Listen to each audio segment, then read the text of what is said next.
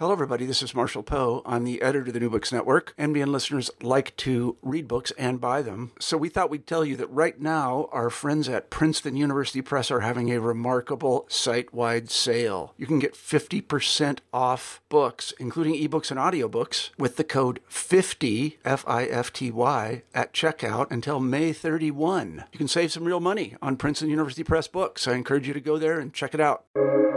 Welcome to the New Books Network. Hi, everybody, and welcome back to the New Books Network. I'm your host, Steven Seegel, and today we are on new books in Jewish studies and new books in Eastern European studies and new books in literary studies with our guest, Amelia Glaser, who is coming to us from California. Amelia, thanks for joining us today. Thank you so much for having me, Steven. It's a pleasure. So, uh, we will be talking today about Amelia Glaser's new book. It is called Songs in Dark Times Yiddish Poetry of Struggle from Scottsboro to Palestine, published by Harvard University Press in 2020. A little bit about Professor Glaser. Um, she is Associate Professor of Russian and Comparative Literature at the University of California, San Diego, where she also directs the Russian, East European, and Eurasian Studies and Jewish Studies programs. Her work lies at the intersection of Russian, Jewish, and Ukrainian literary culture, and she has written about the relationship of these three groups in the territory of Ukraine in the 19th and 20th centuries.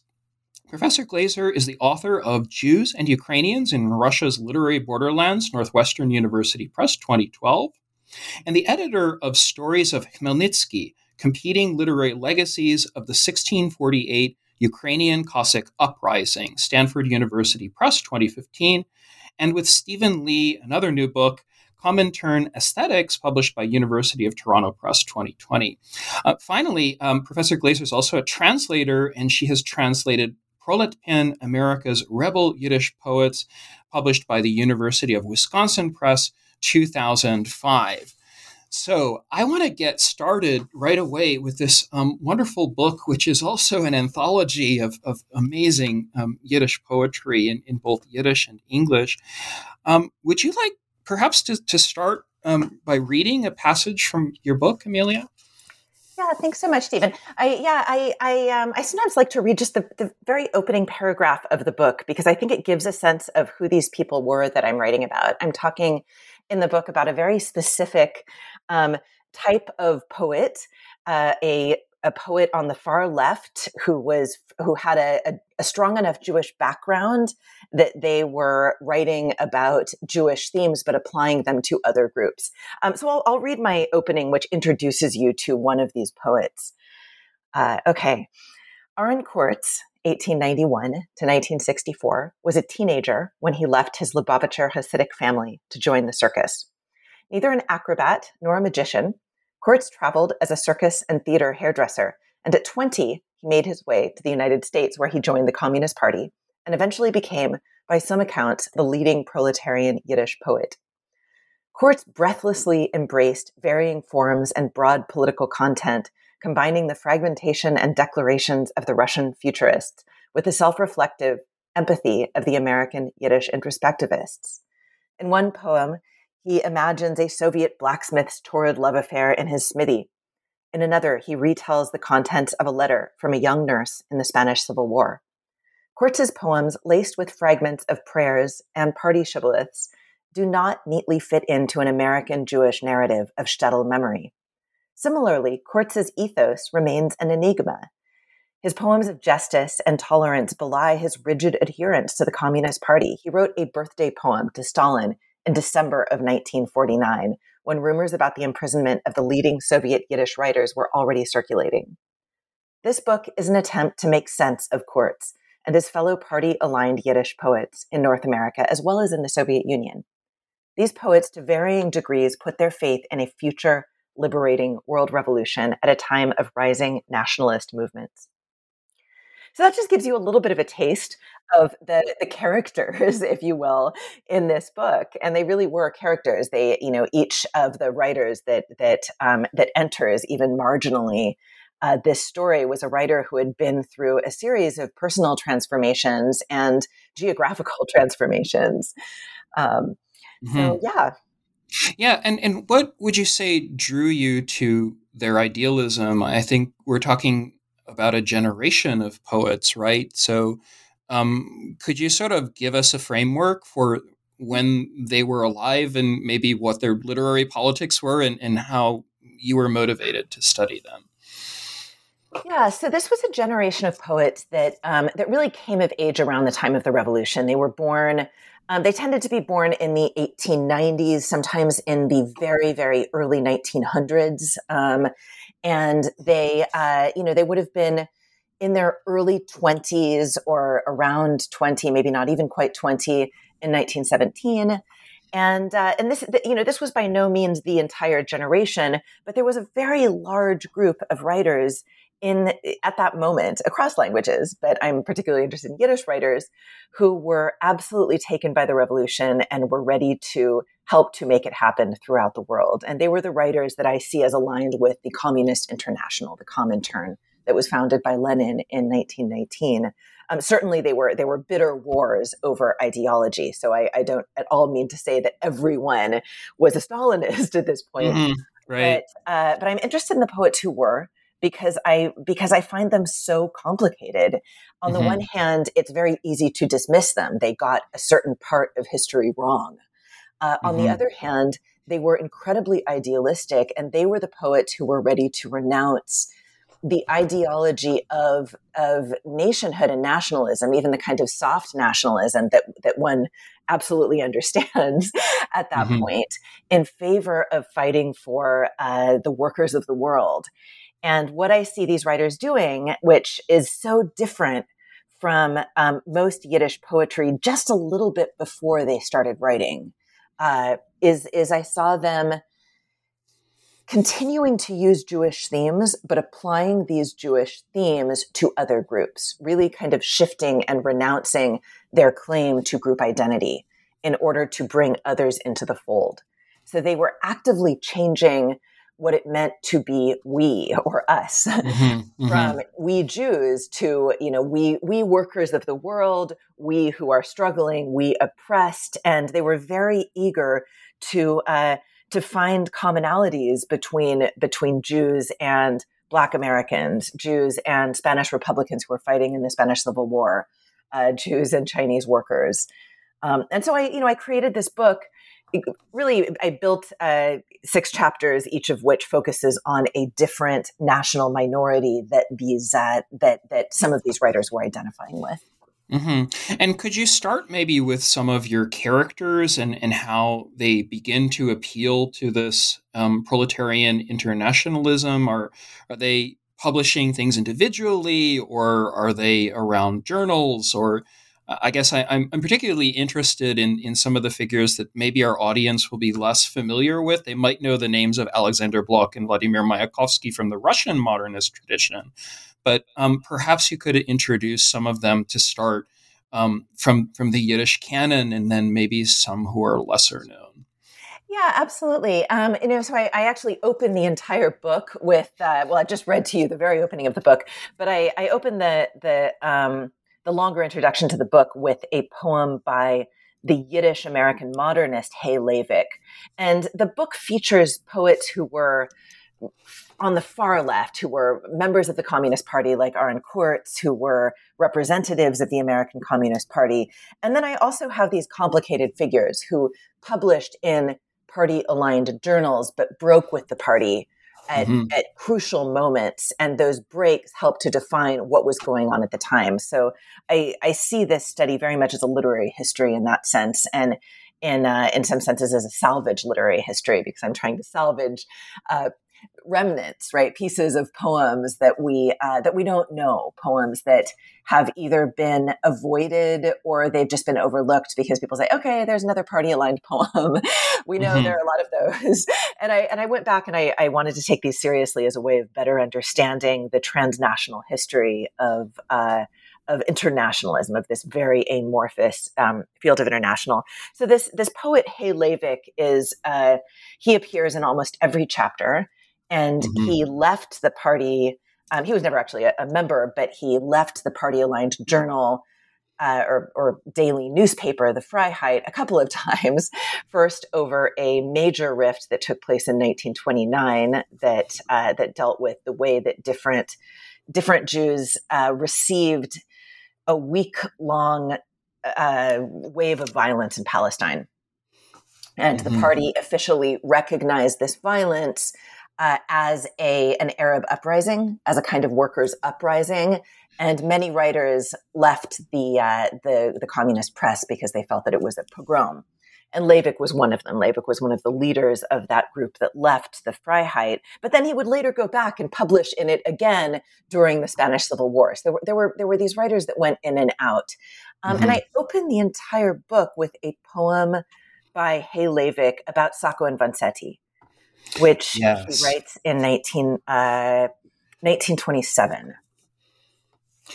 Well, I, I, mean, I, it would be wonderful if you could read some of that. I'm I'm really interested in the events that Leivik experiences, um, and as you as you argue, Sacco Vanzetti becomes a kind of password. And, and, and, if you could maybe explain some of that too, there's this moment where yeah. big events like the Sacco, Sacco Vanzetti trial become um, inspirations for Yiddish modernists who are not necessarily towing the party line, as you say all the time, but maybe even are leaning away from Soviet Marxism toward toward anarchist traditions. Yeah, yeah, well, that's and and it, it's all very mixed up. Um, but uh, but yeah, I mean, a, a, writer like like Leivik was you can't consider him a right wing writer. He wasn't. He was on the left, and he continued to declare that over and over again. But he was absolutely among the first to reject Stalinism when he saw it getting out of hand. Um, oh, why don't I just read a little part of that poem because sure, that'll help please. me to uh, uh, to talk about some of the tropes that I'm that I'm noticing in these in these poems. And I, I, I have to correct myself. I said that he wrote it in 1927. That was the year that uh, Sacco and Vanzetti were put to death. They were executed in Boston. But yes. he wrote the poem for their yahrzeit for their one the one year anniversary of their death in 1928. And the poem's mm-hmm. actually called in Yiddish a Yor Sacco Vanzetti or a Sacco Vanzetti year. So I'll just read the very beginning Please. of this poem and I'll read it. Why don't I read it first in English and then I'll read this short excerpt in Yiddish so that you get a sense of the Yiddish in your ear. Today, like last year, the hangman's feet dance the Charleston the world over. Fuller's bite hasn't even been covered with a scab. The same evil from accuser to accuser. The same fist, the same power. Oh, we won't forget how the clock hand dripped with blood that August night. And, and it goes on, but I'll read the uh, just that same bit in Yiddish. Heint, azoi vi fari joren, Charlestonen, über der dem Taliensfies. Es noch a viele niet verzeugen geworden, mit kein Heitel der fullerischer Bies. Dasselbe Schlecht von Kateger zu Kateger, derselbe Fäust, dieselbe Macht. Und wir vergessen nicht die Weisers von Säger, wie sie haben getrifft mit Blut in Eugesnacht. So hopefully, in my reading of the Yiddish, mm-hmm. you pick up a little bit of the rhyme that uh, that Leivik is inserting into his poem. Uh, but you might also, those of you who are Yiddish speakers, might pick up on uh, um, one word that's particularly marked in this poem, and that's this word kategel, which I've translated accuser. And mm-hmm. represents what I have called in the book a password. This is a word from uh, from the Talmud. And the Talmud, it's, it, it comes from Greek, right? It comes from the same root as the word category, kategor.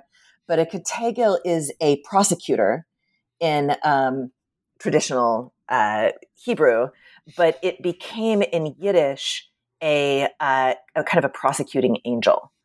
And so mm. the kategel, when, when Leivik uses this word, the kategel, he's talking about this, this potentially evil prosecuting angel who threatens, uh, who has threatened Jews throughout history, and at this point threatened Sacco and Vanzetti. And so that I read that word as a password, which was a a term, a kind of key that writers would use to give access to a uh, a Jewish closed community to other groups. But these passwords could also could also work the other way. They gave access to other groups to the experiences of marginalized others to Jews, so that what readers are being urged to do is see beyond the individual community, to identify via these words that are um, that are are loan words from other languages or mm-hmm. loan words from uh, you know from from Jewish languages to a uh, to a non-Jewish context. These become ways in to another to a, another community. Mm-hmm. Yeah, and I'm particularly interested, um, Emilia, in, in, how you describe this as a form of translocation, I, I guess, or, or, maybe deparochialization is another word that you use um, in order to describe this internationalizing or universalizing tendency. So, I guess my next question to you in your examples um, would be to go through events like the Sacco Vanzetti trial. Um, I think 1929 is a very significant moment in your book, and um, you know other um, historians have called it a sort of year year zero for um, for Israeli Palestinian relations and so forth, or, or Arab Jewish relations. Um, may, maybe you could explain why this is so important and how these passwords develop out of particular moments like like those. Yeah, absolutely. So, um, and first, let me let me back up for a second to um, this idea of translocation, and this is a term that I use for uh, the tendency among writers to use a, a a text or a reference from Jewish tradition and to uh, to relocate that or translocate that into a tradition that includes another group, uh, mm-hmm. an identifiable other uh, ethnic group, usually an ethnic minor- minority, some sort of marginalized group. Um, and I deal in the book with um, Sacco and Vanzetti is the beginning, and then I talk about uh, uh, East Asia and particularly Chinese workers in the, the writings of Esther Shumiatcher. I uh, have an entire chapter devoted to 1929, which uh, which I'll talk about in a second, sure. and uh, and then uh, Scottsboro, which was the uh, you know horrific long trial of uh, of nine young black men who were framed for a crime that they didn't commit in the South, and the Spanish Civil War, and then I I end with a couple of chapters where what Yiddish writers are doing with passwords is talking about Jewish struggles through other people's struggles. So the penultimate chapter is about Ukraine, and it's mm-hmm. about the Soviet Yiddish writer David Hofstein, who translates a classic Ukrainian writer, Taras Shevchenko, into Yiddish. Um, but what he's doing with his passwords is talking about some of the commonalities between the past suffering of Ukrainians under the Tsar and uh, the current struggles of, of Jews in the Soviet Union. And I end with a chapter on uh, on the the exodus from the party and beginning in 1939 with the Hitler-Stalin Pact. Um, and as you know from my little introduction, not everybody left in 1939. Exactly. People like Kurtz who stayed on. In the 50s. yeah, I mean, he was he he never left. He died in the 60s. He never left the party but um, many people did, especially with the Hitler Stalin Pact. And so my last chapter deals with a, a key example of a, of a poet, Moshe Nadir, who had been a very vocal advocate for Soviet policy. Who, um, who then apologized, kind of went around apologizing to his friends and apologizing in his poems. Um, and that's really a, a chapter about uh, the return to one's own uh, ethnic group, the retreat back into national particularism, which is maybe inevitable given what was going on, but is mm-hmm. also the end of this of this moment of, of reaching out. Mm-hmm. Um, so I yeah so so the the translocation is this important act that these poets were performing. It's a form of what. Um, translation theorists, not necessarily working in literature, call localization. This idea that we, uh, you know, we we might localize a, um, a story from, let's say, you know, they're eating borscht in Russia, and then suddenly they're eating chicken noodle soup in the United States, or something like that. It's not always that extreme. Um, yeah. I, I, actually started to think a lot about localization when I was working with a, uh, a graduate student of mine, Stephen Mandiberg who has since gone on to uh, to finish his PhD and, and to start teaching. Um, but Stephen was a was a student of mine who was working on the localization of video games. And and I, I promise that this actually is is, is closely related to the book. Um, what I was really fascinated by in um, in what he'd found is that there there were these fans of Japanese video games who didn't like the extreme localization of video games for an American audience. So you would have, uh, you know, the person eating sushi in the video game in Japan, and then it would turn into a hamburger or a hot dog. Um, and then there are these fans that would relocalize things in order to keep traces of the original. And as I worked with him on this this communication PhD, I thought, wow, this is what my poets are doing as well. They're really localizing poems about pogroms in Eastern Europe and turning them into poems about the uh, the suffering of Chinese workers, for example, in Shumiatcher's poetry, or the mm-hmm. suffering of the Italian anarchists in Hay Leivick's Sacco and Vanzetti poems. Yeah, could could you give us an idea of of how your poets address this challenge of, I mean, not only localization, but maybe you know a sort of globalization of empathy. I guess I, I would kind of call it if I'm paraphrasing you. Um, because there i mean there really is this urge that you cover in a lot of your chapters including the, the 1929 question of palestine mm-hmm. um, through scottsboro to to get you know not just outside of the old kind of shtetl tradition but really outside of, of even soviet internationalism in the experimental 1920s and and i'm just mm-hmm. curious maybe if you could give us some examples from um, some, some of your colorful characters, how they begin to do that through their um, through their poetry. Yeah, um, yeah. So uh, in the what, what you saw in like the 1910s and the 1920s in modernism, and this is it's it's a wonderful moment in Yiddish poetry because you have you have writers who are so eager to break all rules that modernism takes off in all different directions. But at the very center of Jewish modernism at that point, and I'm talking about really from, let's say, Chaim Nachman Bialik's 1903 pogrom poem in the city of slaughter, uh, to the poems of the of the Ukrainian Civil War, or the First World, World War, that were also often about pogroms. You have poets using um, Christian imagery, suddenly taking i don't know jesus on the cross is is right there in poland in the middle of this pogrom and there was this exploration of all sorts of modernist tropes from free verse to uh, you know to experimentation with form and uh, and poets but poets were still really focused on this horrible thing that had been happening to Jews, namely pogroms. And yeah. what I see happening in the 1930s, because I'm really writing about poets who they, you know, if they may, if they were give or take a couple of years from 20 in 1917, they, um, they really came of age as poets in the late 20s, early 30s. And they were writing about the same kind of suffering, actually, sometimes reading and rewriting these poems of pogrom suffering. But because they were uh, absolutely convinced by the rightness, the correctness of internationalism, of abandoning one's national, nationalist sentiments, they were rewriting these poems about other groups, about non Jewish groups, often in very creative ways. So these edgy, Christological motifs that you see come out in the pogrom poems of uh, of uh, Uri Tzvi Greenberg or even Peretz Markish, who um, you know later would become a Soviet poet, mm-hmm. uh, you then see applied to other groups, especially in poems about lynchings.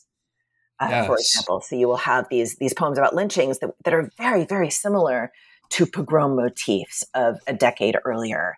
Mm-hmm. And uh, you know, one of the most you've mentioned the 1929 chapter, which was uh, in some ways the hardest chapter to write because it's a chapter that is politically so fraught even today, um, but was one of the most interesting chapters to write I, I begin that chapter with a um, with a reworking of the poem in a city of in the city of slaughter by Chaim Nachman Bialik by a young Soviet poet named Moishe Teif.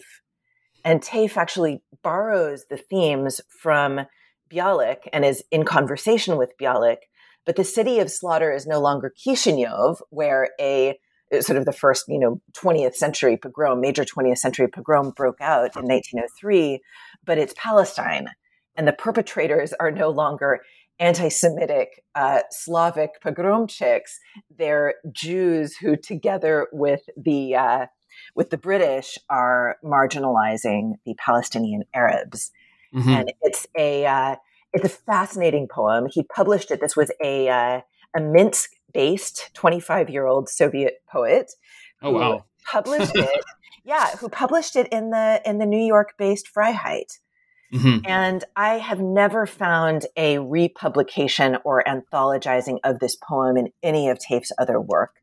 My sense is that he was, you know, he moved on and he later would become even a little bit of a Zionist, as many, many Soviet poets became uh, later in their lives.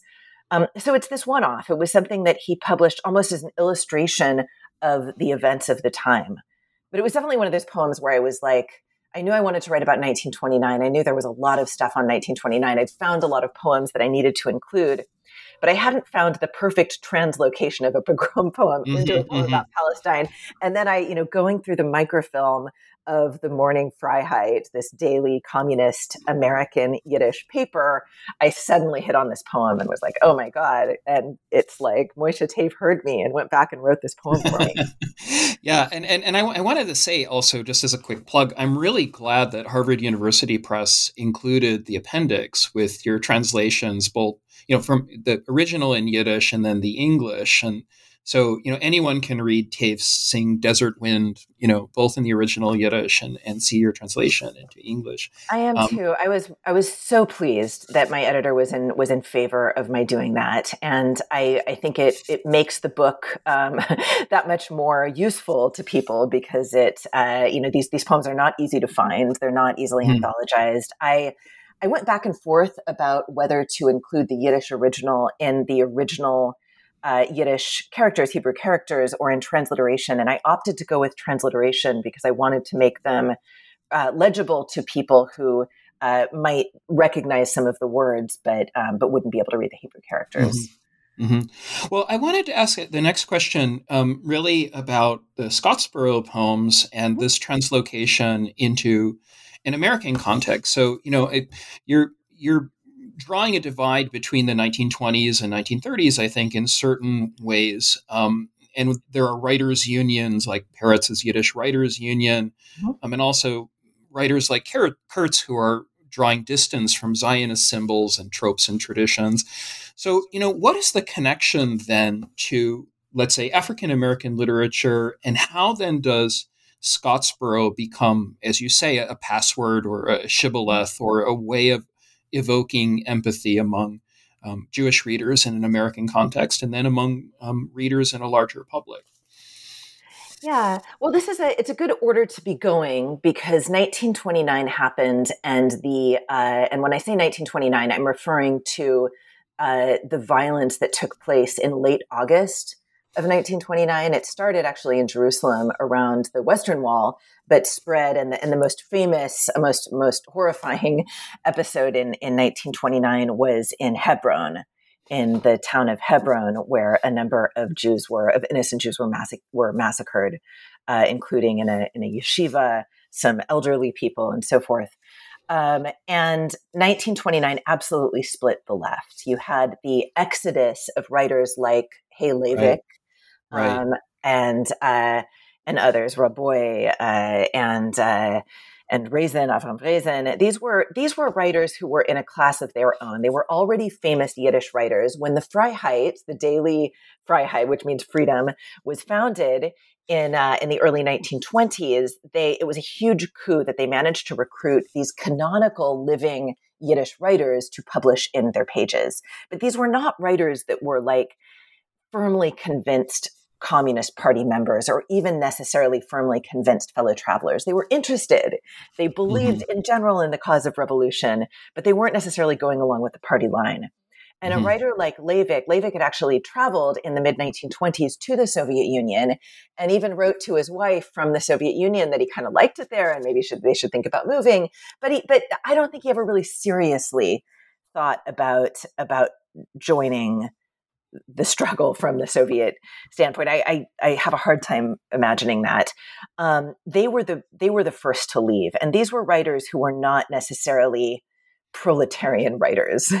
They were mm-hmm. uh, they were important writers. Leivik had been, uh, as a Bundist, had been sent to Siberia and had escaped from Siberia to the United States. He had this very dramatic history as a revolutionary. But but these were these were famous modernist writers, and they were a little bit older than the proletarian writers. Mm, so the Freiheit published they probably and not much. I mean, Leivik was only like two years older than some of the proletarian writers, but those two years somehow made a difference. Uh, and and Reyzen was much older; he was almost a generation older. Uh, so you had these two tiers. You had these really famous writers who were not willing to soil their name with the Freiheit uh, after 1929, when the Freiheit officially declared that the events in Palestine had been an uprising and not a pogrom. And then you had these younger writers who were proletarian writers. And by proletarian writers, I don't necessarily mean that they were proletarians, but they they became writers writing in um, small circulation proletarian Yiddish journals that were gathering speed in the 1920s. And they wrote really about the party and about workers' themes.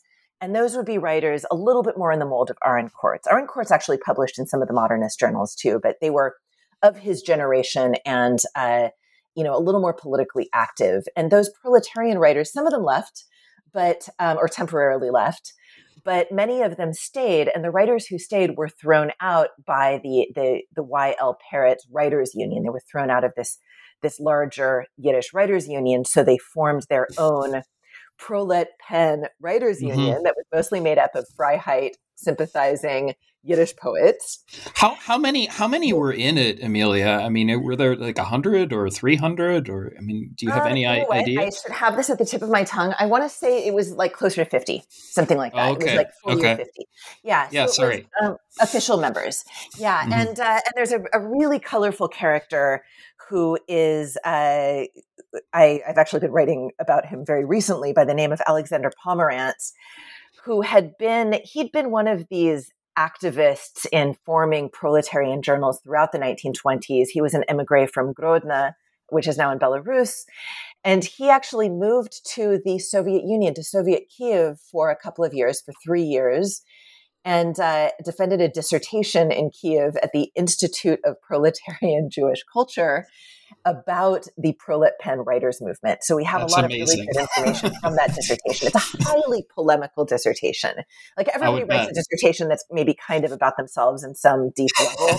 but his was like he just took this to this crazy extreme. It was all the fights that he'd gotten in and like the mean things that people had said about him and that he'd said about them. It's incredibly useful for the literary historian. My, my correct I, views on everything. exactly, but it's like, you know, how exactly this, the, you know, this past. I don't know. No, I mean, it's a, it's a good, it's a very, very valuable resource, and uh, and Pomerantz talks a lot about the formation of that movement as a, as a movement that had been trying to be formed many times uh, in the 1920s, and 1929 finally kind of made that mm-hmm. happen.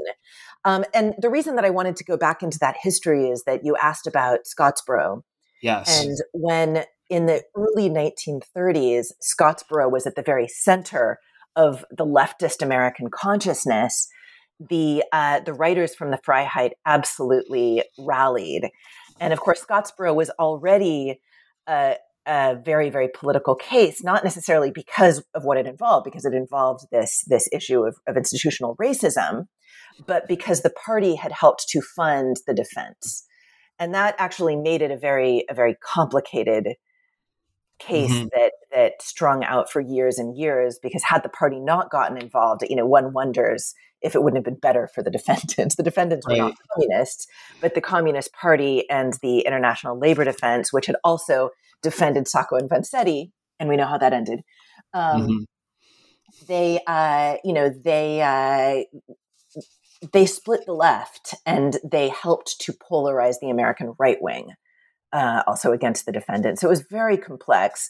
But mm-hmm. these writers in the communist venues absolutely jumped to uh, to position, and they published poems. Just just calling poems Scottsboro basically meant uh, these are poems about racism in America. Many of them were uh, thinly veiled imitations of poems that had been published by writers like Langston Hughes uh, and others who were, um, you know, Countee Cullen, who Richard, Richard Wright, right? I mean, Richard Wright. Yeah, there's one poem that I cite in the chapter where one of my po- my poets, right? It's called them my poets, uh, but one of the poets uh, by the name of Rontch basically lifted a poem by Richard Wright and rewrote it in Yiddish. Uh, so this was a moment when the Freiheit really they they were definitely on the um, you know the the right side of history as it were, and they uh, they published tons of poems about Scottsboro, and it was it was kind of a chance to walk things back from this very polarizing moment over Palestine, which was a little bit harder to uh, to clarify. And some of the writers who had left over Palestine returned to the Freiheit during Scottsboro and started to publish poems about the Scottsboro, the Scottsboro boys. Mm-hmm. And and so, what happens to your? I'm going to refer to them as your Yiddish writers from now on. What what happens to your writers vis-a-vis the Comintern and Stalin then through through the course of um, the 1930s? And and you know, I have in mind, of course, um, when Zhdanov declares socialist realism the, the only policy and so forth. So, I mean, there seems to be a shift, and, and one of the shifts is is to the Popular Front and, and the Spanish cause. So, you know, how do you how do you trace that? I guess as um, socialist realism becomes sort of the the policy um, that, that Soviet writers have to abide by after thirty eight, after thirty four, especially. Right, right. So so yeah so after after 34 and really beginning in 32 the proletarian writers movements in the soviet union are disbanded.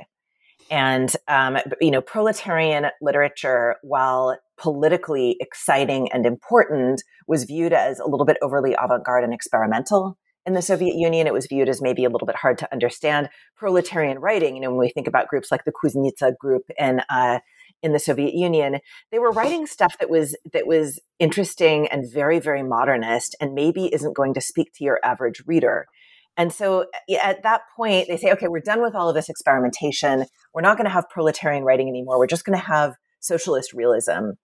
And what that actually meant effectively in the Soviet Union was that some of these modernists who were a little bit older, a little more established, and remained somewhat more famous kind of won because anybody could say, well, now I'm going to write about a socialist realist theme if they're writing poetry. And so writers like Peretz Markish, who was always on the margins of proletarian literature, he wasn't at the center of writing about factories. He was able to publish work about the Spanish Civil War and, you know, work about, about workers and so forth in the 1930s. So the, the, the move towards socialist realism wasn't necessarily uh, the worst thing that happened to Yiddish modernist poets, even though what it what it shows is this movement away from avant-garde experimentation. The United States was a little bit behind what was going on in the Soviet Union. So you have Alexander Pomerantz, who I just mentioned to you, defending his dissertation on American proletarian poetry in 1935 after proletarian, proletarian poetry had been dissolved in the Soviet Union.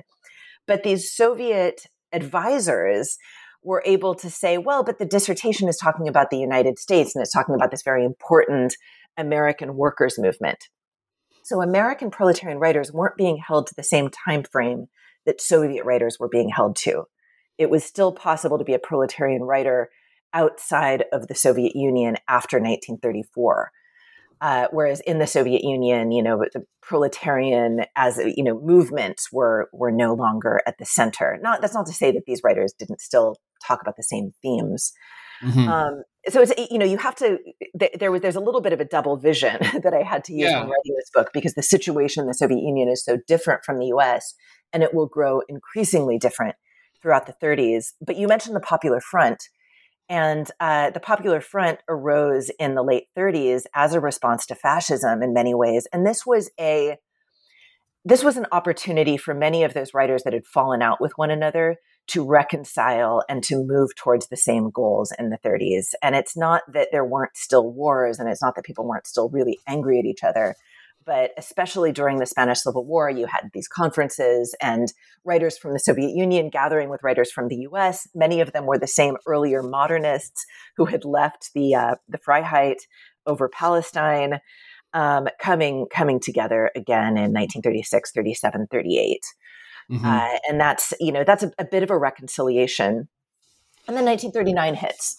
And in 1939, uh, the Hitler Stalin Pact drove a, a number of American left leaning writers definitively away from the party and the party aligned journals.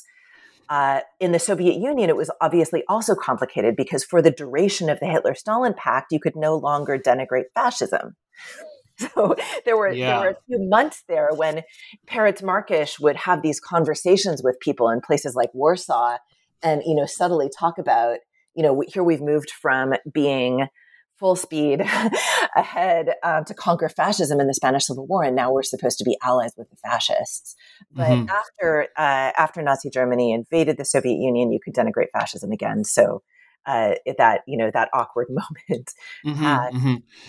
And and I would ask, you know, what is your take then on this transformation of translocation, or I guess if I you know could sort of simplify it, what does it mean for translators? Um, I mean, in your last couple of chapters, uh, one is a, a, chapter on Ukraine called "My Songs, My Dumas," and then the last one, which is about you know return to Shuva. Um, I'm wondering, you know, what the role of the translator becomes in this mm-hmm. universalizing culture, especially the popular front culture, um, from say 1934 to 1939. What what you know what then do translators do in order to build solidarity across cultures and and goodwill mm-hmm, mm-hmm. Yeah i mean the the reason that i use this term translocation is that it is i do see these po- i wanted it i wanted to use a word that was close to translation but that was um, that was also distinct from it. And uh, what all of these chapters deal with is poets who are um, engaged in an act of translation of some form, whether they're translating their own earlier poem into something about something completely different, or they're subtly translating someone else's poem into their version of Yiddish, which you see a lot in, you know, Spanish Civil War poems. You you have sort of Spanish romanceros that show up in a Yiddish form.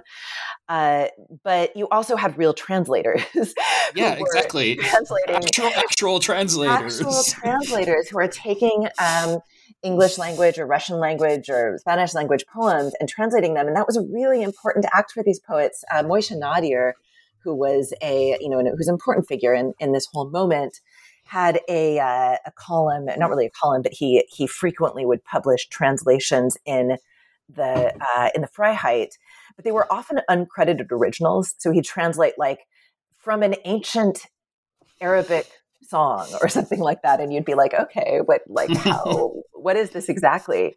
Or um, Alexander Pomerantz in the 20s. I don't even include this example in my book, but it's a, kind of a fun example. He translates a Russian folk song into Yiddish, and he doesn't really credit the original at all. He says he says like Russian Russian style folk song, but there is an original, and he is translating it.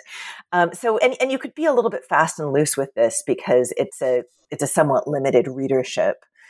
Uh, you also had um, endeavors like the 1925 one issue journal Spartak, which was trilingual. It was published in only one issue uh, in Yiddish, English, and Russian. There's a poem by Langston Hughes in Russian, and there's a poem by Mayakovsky, and there's like all, all of these people are translating one another and then mm-hmm. presenting them together as this as this internationalist act. And so that was something that was exciting and that went together with uh, with what I've called proletarian internationalism in the 1930s. But then you have a, a somewhat different act of Soviet translation. And that's something that a lot of poets were engaging in, and not necessarily the most flag waving proletarian poets. A lot of these, these modernist poets who had become Soviet poets in the 1930s saw how danger it was, dangerous it was to write original verse. And so what they would do is translate and, you know, you see it in Russian as well. You see Pasternak translating, you know, a book of Georgian poets or focusing on his translations of Shakespeare so as to avoid writing his own verse at the height of the Stalinist purges. Mm, and you mm, also see yes. in Yiddish, I mean, the same thing is happening in Yiddish. You have a, a volume called um, Völker singen, uh, Peoples Sing by, by Itzik Fefer and David Hofstein uh, which is just a collection of these folk songs by all of the different peoples of the uh, of the Soviet Union. And many of those translated poems, in order to completely stay on the safe side, are poems that are, you know, odes to Stalin, but in different languages being translated into one another, which is funny because they're all always already kind of the same poem to begin with. Mm-hmm. Um, and then you have a poet like Shevchenko. Uh, sorry, a poet like Hofstein. I wanted you. I wanted you to ask. I wanted you to answer a question about Shevchenko. Can you talk about Hofstein yeah. and, and Shevchenko and the yeah, Ukrainian? Exactly, exactly. So this all fits into this moment. So Hofstein beginning in actually the late 20s, but really uh, picking up speed in the 30s, Hofstein just is translating his way through Shevchenko's Oeuvre. He doesn't translate absolutely everything. There's a lot there, but he translates Shevchenko. And I've talked, I've talked with Soviet, Soviet colleagues, post-Soviet colleagues, colleagues that, that came of age and went to school in the Soviet Union and who are now living in, in places like Kiev or St. Petersburg about this. Many people in the former Soviet Union believe that Hofstein must have been doing this because he had to, because he had the commission and he was doing it for money and that's it. But I have to say, he translated Shevchenko absolutely beautifully. So whether mm. or not he was just doing it for the money or just doing it so he could avoid writing his own stuff, mm-hmm. he absolutely connects with this Ukrainian romantic poet. And he finds wordplay in his Yiddish. Hofstein was, was really a poet known for his wordplay and his, his play with rhyme and alliteration, which is something that Shevchenko was also known for. And he he finds ways of of taking words from the Ukrainian and and creating a Yiddish out of them. So you can see that he was really enjoying this as he was doing it. Uh, so you know, for example, you have this this Ukrainian word that Shevchenko is known for, um, right? The the um, broad skirted fields from his Testament, uh, mm-hmm. his uh, you know one of his his later poems, and Hofstein translates this, breitpoledika lonkes. You can hear that he manages to pick up a root that's similar to the Slavic root, uh, mm-hmm. but he creates, you know, he creates sort of a similar image with also a multisyllabic word in the Yiddish. Mm-hmm. Um, so yeah, I mean, this was clearly part of that that high Stalinist moment when it was safer for a modernist poet to translate than to write original verse. But I read these translations of, che- of Shevchenko as a chance to also talk about what it means to be a national minority living in an empire, which mm-hmm. was Shevchenko's prime concern as a freed serf living in uh, living in St. Petersburg in the early 19th century and exiled from his beloved Ukraine. Mm-hmm. Uh, and and here you have uh, Hofstein, who was a you know he'd been advocating for continuing Hebrew teaching in the Soviet Union, and he's gradually seeing these cultural traditions, these Jewish cultural traditions disappear. And I, I don't think that his choice to translate Shevchenko was simply an accident, despite the mm-hmm. fact that you know there were also a lot of publications of Shevchenko coming out because he was he was being canonized as the official Ukrainian right. bard. And and you know, since we're um, winding down a little bit now, I wondered if you could you know sort of conclude in your afterword section, your really a conclusion, um, and and talk say a few words about um, the poetics of, of Yiddish and especially what what happens in the 50s and beyond to generations of Soviet Jews. Um, experiencing a sense of loss, but at the same time trying to recapture the values that that existed in a language of passwords, you know, whether it mm-hmm. whether it be Yiddish or, or Hebrew, but um, what happens, you know, and you've got these sections where you talk about Allen Ginsberg and mm-hmm. and you know Bernstein and so forth. Um, what's the fate of Yiddish then from the 50s and, yeah. and reflecting back to the 20s and 30s in particular? Yeah, I mean, I in in that last chapter, the, it's not really a chapter, the afterword. I I get into the post-war period just a little bit, and um, and what I see happening in the 1930s, the the focus of my book, is the the development of a language to talk about non-Jews and specifically non-Jewish minorities in Yiddish and a way of doing that for a Jewish audience, but for a Jewish audience that wants to preserve Jewish tradition and be universalist at the same time. And I see that I see that tradition as something that's lasting. And I'm not saying that it started with the 1930s and with the communist internationalists. I, you know, I think that there you can you can of course go back and find Jewish mm-hmm. writers that are concerned about non Jews before that. But it becomes such a pervasive theme in the 1930s that even when most Jews uh, following World War II, most Jewish writers um, have have no choice but to turn inward and to think about the tragedy that was the Holocaust and and the genocide that had taken place.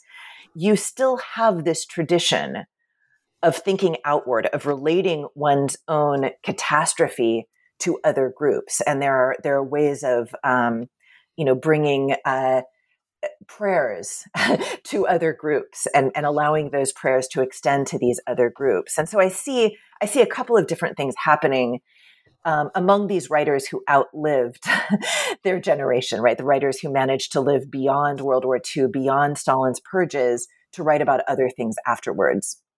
Mm-hmm. First of all, I see I see writers like Taif, who had been the uh, the poet uh, to write about Palestine, to create his his Palestine version of a city of slaughter in 1929. He starts writing about the Holocaust right after World War II, and his was a completely tragic fate. He lost almost all of his family. He was imprisoned twice. Uh, he writes about the Holocaust, and he ends up writing about about Israel later.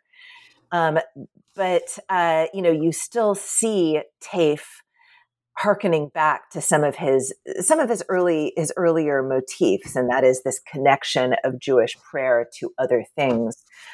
Um, and then you uh, you also have the tradition of leftism that makes its way into other languages.